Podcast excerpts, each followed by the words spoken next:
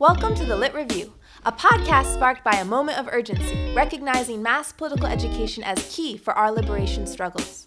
Every week, your hosts, Page May and Monica Trinidad, will chat with people we love and respect about relevant books for the movement. Everything from history to theories around gender to sci fi and beyond. We know that political study is not accessible for a variety of reasons the high cost of books, academic jargon, the failures of our underfunded school systems, time barriers, etc. Our hope is that this podcast helps address some of those issues, making critical knowledge more accessible to the masses. Think SparkNotes in podcast form. I'm one of your hosts, Page May. Thanks for listening.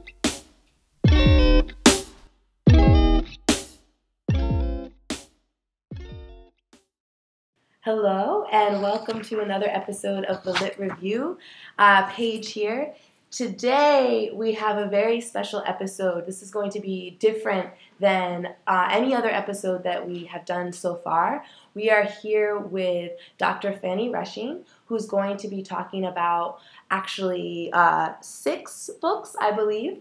Uh, and, and this is because uh, th- we're, we're so blessed to have uh, Dr. Rushing here to talk with us about not only you know these six specific books but also how they fit into a lifetime of work in the civil rights movement and the, the struggle for, for the freedom struggle.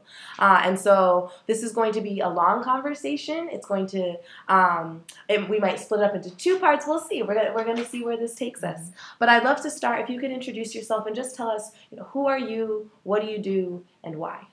Okay, well, um, I I'm a local Chicagoan. I was born uh, just uh, about three blocks away from where I live now. Uh, I keep saying I didn't get very far in life because I was born here in Hyde Park and hope to die here uh, as well. It's where I began my political work uh, and where I continue to do political work. I started doing mm, political work when I was 16. Uh, by the time I was 17, uh, I had become uh, completely fascinated by the student sit in movement. And um, I'm sure it was actually the Montgomery bus boycott that first uh, awakened me to the Southern movement. But uh, it was the student movement and the student sit in uh, that really indicated a place for me. Uh, the uh, Montgomery bus boycott uh, was one of the first parts of the movement to be televised so intently. And I can remember watching this with my father when he would come home from work, we would rush right in to see Mm. the news and to see um, how uh, this was progressing. And my father kept saying, you see what happens when people come together? You see what people can do? How they can make change? And I think that really always stuck with me that when people come together, they really can make change. So it was wonderful to see the success of the Montgomery bus boycott. But the question is, you know, where do I fit into that picture? But with the student sit in movement, I could very much see um, a role for myself. So before I left high school, I got involved in doing sympathy pickets for um, the Southern movement which was a movement to desegregate lunch counters in the South. And that's how I came to uh, came into contact with the SNCC office here in Chicago, because initially um, I had been getting my picket signs from Quakers, and um, someone said, "Well, you know where they have really good signs is at the SNCC office. I didn't know what SNCC really was or how how it related to Chicago, but I soon found out and um, started going to the office. By that time, I had graduated from high school and started at the University of Illinois. And because I came in to get picket signs, uh, they asked me if I would be willing to sponsor a speaker from the South on, on the campus at the University of Illinois, which was then at Navy Pier. Well, I found out that in order to do that, you had to be a recognized student group. And so I began organizing a Friends of SNCC group on campus and uh, had a, a, speaker, Ivanhoe Donaldson, who's now dead, uh, to come and speak. And when I heard him speak, I knew even more exactly where my place was in uh, the movement. And so uh, decided that what I would do is to, instead of having a temporary Friends of SNCC group, that I have a permanent Friends of SNCC group on campus. Well, in order to do that, I guess that was really my first uh, experience with organizing because you had to reach out to other student groups, and then, of course, you had to convince the university that uh, this was something that um, should happen. To make a long story short, uh, in order to do that, uh, to make the university realize the importance of the group, um, I organized a sit in in the provost office. And after the sit in, uh, we did get uh, the Friends of SNCC group established on campus. But uh, the provost told me that um, essentially I could take my show on the road anytime I wanted to. And I had come to the point where, in that moment, I couldn't see where going to college was important because so much was going on in the world that I wanted to be a part of on a daily basis. So I ended up leaving school and ultimately going to work full time for SNCC. Well, um, I had applied uh, to go to the University of Mexico uh, when I graduated, and I had been accepted, but my parents said, "Oh no, you know, this is another country. This is too far. You need to just stay here." Well, many was the day they wished that I had gone to Mexico because it was in staying here that um, you know I determined uh, this was the place for me, and I can't um, I can't even begin to express how exciting it was. I mean, you couldn't sleep at night. I couldn't sleep at night because there was so much to do, and uh, you know you wanted to be at every demonstration. You wanted to be at every meeting, and the people you're talking about uh, what you learn just through meeting people. The people I was meeting, my goodness, you couldn't imagine that such extraordinary, extraordinary people existed.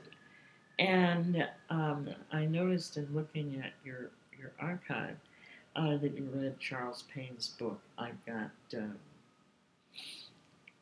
I've Got the Light of Freedom, which is one of the best books uh, written on the civil rights movement. And it certainly captures uh, what was the essence of SNCC in relationship to um, participatory democracy, uh, grassroots organizing, uh, working with local leadership, uh, intergenerational alliances.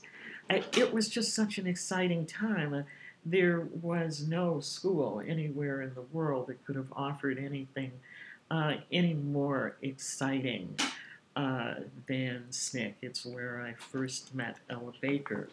And uh, the reason um, I chose this book uh, to, to start the discussion is because if I hadn't gone to work for SNCC, I would never, never have come into contact uh, with uh, an Ella Baker or a Fannie Lou Hamer, we're going to talk about in, in just a minute. But if you can imagine being in the presence of women like this, and this particular book, which is um, the second major book on Miss Baker, the first one, Fundi, uh, written by Joanne Grant, uh, was written by um, a former SNCC member. Uh, and of course, what she captured in uh, that book was really the essence of Miss Baker as a teacher. And in this book, uh, Barbara Ransby, as a historian, uh, has um, uh, the long read on this, if you will, because she traces Ella Baker's life from the very beginning to the end. And now I think that one of the most important things that I took away from knowing Miss Baker uh, was her extraordinary life. This woman's entire life was given over to issues of social justice. I met her when I was 17. The last time I saw Miss Baker was in her apartment in Harlem, what, 30 years later? Um, and Miss Baker was working with Arthur Kinoy on the Mass Party, organizing um, a political party uh, for social change, for uh, progressive ideas outside the two party system, and uh, going around the country uh, organizing for the Mass Party. And of course, Miss Baker convinced me uh, to become an organizer for the Mass Party. Well, I mean, this was years and years and years later, and she was really at the end of her life. Um, her asthma and other health conditions were really affecting her. But you know, there she was, scrappy as ever, determined as ever. Let us, you know, uh, get out there and uh, work on um, organizing this mass party. No, you can't quit because I know, well, Miss Baker, you know, I have other things to do. No, you don't really. This is fundamental. Well, uh, in uh, an hour, even though I had gone to say, you know, I really I can't do all these things, um, she convinced me that I really could. And I looked at me, this woman, uh, she was still organizing, you know, at the end of her life. And um, so I, I think that's so important. It's not, you know, well, you can organize when you're young, but then you know, when you get older, you forget about all those things. No, your life has to be uh, has to be given over to that. Miss Baker used to say, "We who believe in freedom cannot rest," and I hear that resonating through my head when I look at the craziness that's going on in the world. How can anybody say, "Oh well, I'm too old to do that"? No, I mean obviously I'm not scaling barricades anymore, but there is still a lot of work that can be can be done. And so right now, of course, my commitment is to um, continuing uh, in the tradition of, of, of SNCC and in uh, the tradition of Miss Baker. And so, so the book you're referring to, it's called Ella Baker, and the Black, Black Freedom, Freedom, Movement. Movement. Um, a radical democratic vision. Mm-hmm. And go ahead. I'm well, no, sorry. yeah. I mean, I guess I'm wondering. So it's this is a book. Um, I know it was one of the, the first books that people told me I had to read this, mm-hmm. uh, and and I'm I'm so grateful for that advice.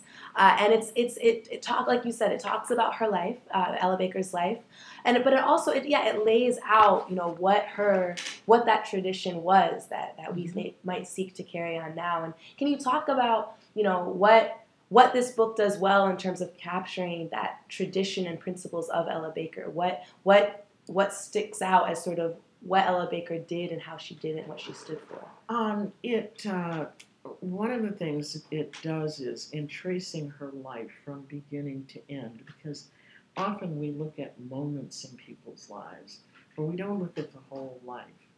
if you don't look at the whole life, I always say if you look at Malcolm in one moment, you don't understand Detroit Red. But if you don't understand Detroit Red, you cannot really understand Malcolm in the Audubon Ballroom because you see the progression. And so this book shows the progression. It shows that uh, real political knowledge uh, comes through living it uh, and growing in political wisdom. You know, it is not something where you just kind of spring full blown from the head of Zeus. Uh, overnight, uh, people are political authorities. That's just not the way it happened. Uh, Ms. Baker had worked for the NAACP. She had worked for SCLC. Uh, and at the NAACP, uh, and make no mistake about it, there's a moment uh, in uh, uh, the 40s and 50s when the NAACP in the South was the only game in town. Uh, people were losing their lives for just uh, talking about the NAACP, let alone uh, joining it. And so the NAACP, particularly in the South, was extremely important but it was always a top down organization. And um, Ms. Baker saw the real problems with what happens when you have this leadership hierarchy and everyone else is just uh, kind of peons scrambling around trying to figure out what's going on. Um, and of course, she uh, worked for SCLC in its um, in its heyday. Uh, but what she saw at SCLC was not only the top down, but this terrible, terrible male supremacy. And the SCLC is the Southern, Southern, Christian Leadership Council, which is Dr. King's organization. organization. Yeah, okay. hmm And so it wasn't that she didn't have respect for Dr. King. She definitely did. Can we cut this off just a minute? I Mhm. just Hey everybody, Page here interrupting to announce an awkward moment uh, where things got cut off. But we're going to be back, and Fannie Rushing is going to uh, pick up talking more about Ella Baker. I mean, this is so amazing to hear you talking about being in, you know, Miss Baker's apartment. I just, I can't really fathom what it must have been like hmm um, to know her. hmm And was she, what, which, as a mentor, did she, um, I have to reread this book, but I mean, she worked with so many young Mhm. people. How involved was she completely. in your, like, she knew you and, and had a deep relationship with you e- and hundreds of other folks? and hundreds and hundreds of other folks. I mean, hmm and not only in the civil rights movement, in organizing the mass parties, she and Arthur Kinoy were the only old people. Mm. Everybody else was young. She really enjoyed being with young people, and she really enjoyed being in conversation with them. Uh, because there was this exchange going on. This Mhm. kept her young, Right. and it, it kept you just trying to keep up with her, hmm growing and developing. Uh, one of one of the really important things about SNCC is the way that um, it's not a question so much of competition, but of camaraderie. Um, because you were so marginalized from the rest of society, within the organization, just a real intensity began to develop um, among um, the various people in the organization. And if one person read something, well, you wanted to make sure that you'd read it too, right? Uh, because otherwise, you know, you couldn't engage in the conversation. And frankly, uh, many times people were in situations where mean, there really wasn't uh, a lot else that you could do, you know. And so you uh, took, uh, you created a social life within uh, the organization that was based on relatively simple things such as conversation.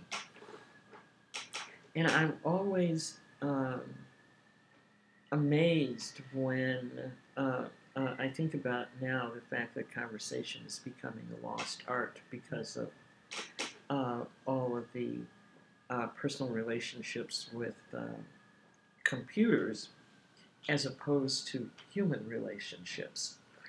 But um, Grace Lee Boggs, who, who died um, just a few years ago, Grace Lee always said the most important thing in life was conversation, and that it was through conversation um, that she learned her political life, and that she and her husband, uh, Jimmy Boggs, always made room uh, for conversation, hence their book, Conversations in Maine. Uh, but more and more, uh, I think it is a lost art, and I think it is important that we revive conversation. So what you know what you're doing with this project in in many ways is um, a reviving of a model of conversation, which is so important. So, um, just uh, going through uh, the book and realizing the way at each step um, Miss Baker uh, took away uh, something that she then instilled within us in SNCC. Uh, the importance of local leadership, uh, the importance of gender equality, um, and um, I do not think that it is in any way unfair or unrealistic to say that uh, the women's, the contemporary women's movement was very much born in the womb of SNCC. Uh, that people began to not only question ideas about uh, racial inequality, but gender inequality as well. And based on Miss Baker's experience with this, this is something really very important to her. So it wasn't, you know, the theory first. What informed her theory was her life as she had lived it in uh, these various organizations. Um, I think one of the things that this book does is to step by step show you the way in which her ideas, this radical democratic vision, was formed. And indeed, it was a radical democratic vision and one that very few people had and certainly it wasn't something, well, you know, I read a couple of books and now I have a radical democratic vision. Uh, not at all. So, uh, what's important here is the way that vision is traced step by step through each of uh, the movements uh, that Miss Baker was involved in. I don't think um, uh, Bob Moses recently won a, a MacArthur uh, Genius Grant. Not to take anything away from Bob Moses, uh, he is an extraordinary human being, but he wouldn't be that uh, extraordinary had he not encountered Ella Baker and gone through. Uh, and we didn't call it mentoring then, mm-hmm. But I mean, that's what you'd say now. But I mean, you didn't even realize that you were being mentored. Uh, you knew you were learning a heck of a lot, but you didn't know that it had a formal name. You know, uh, and I, I, think you can see uh, a lot of of that uh, in the book.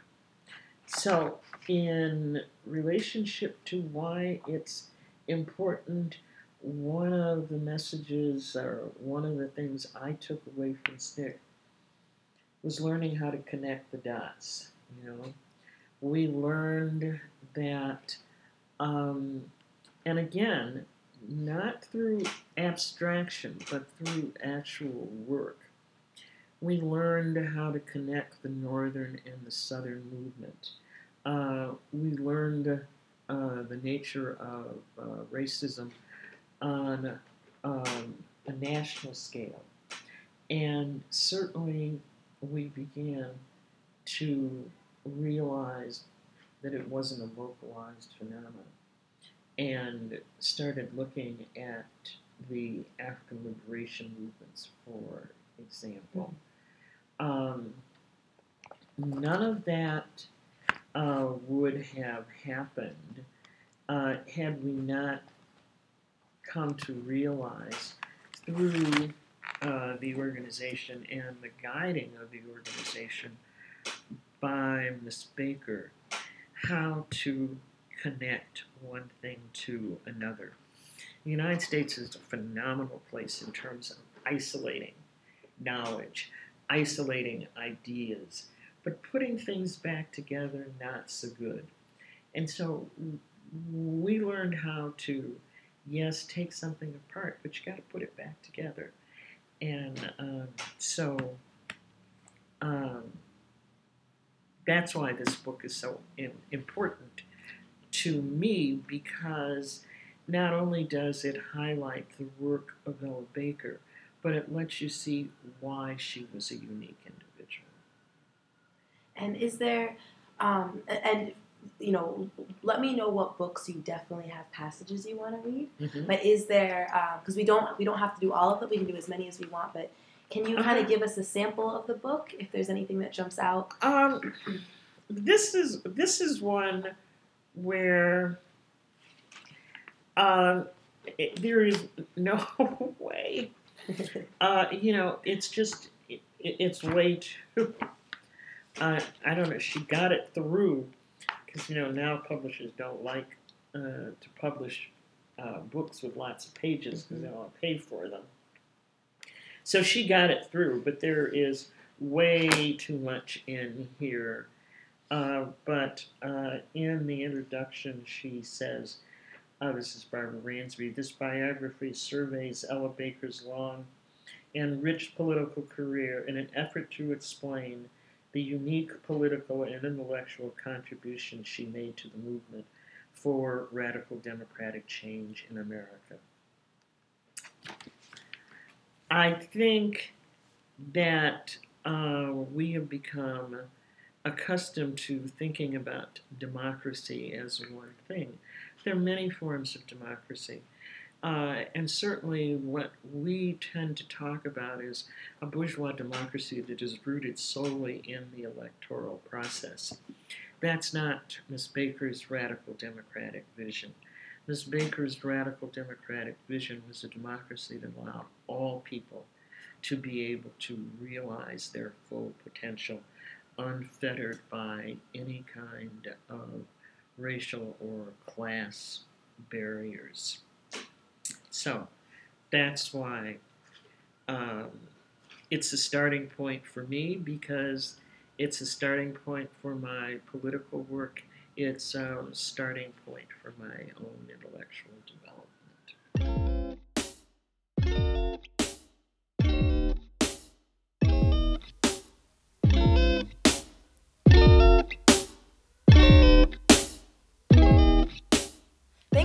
To another episode of The Lit Review, a podcast where we interview people we love and respect about books for the movement. We are your co hosts, Monica Trinidad and Page May, two Chicago based organizers. Special shout out to the Lit Review's very own sponsor, the Arcus Center for Social Justice Leadership out of Kalamazoo College. Keep your eyes and ears open for another episode next Monday, same time, same place. Want to hear about a specific book? Email us at thelitreviewchicago at gmail.com or find us on Facebook. And if you like this episode, give it a shout out on Twitter or Instagram. Our handle is at LitReviewShy. Keep reading!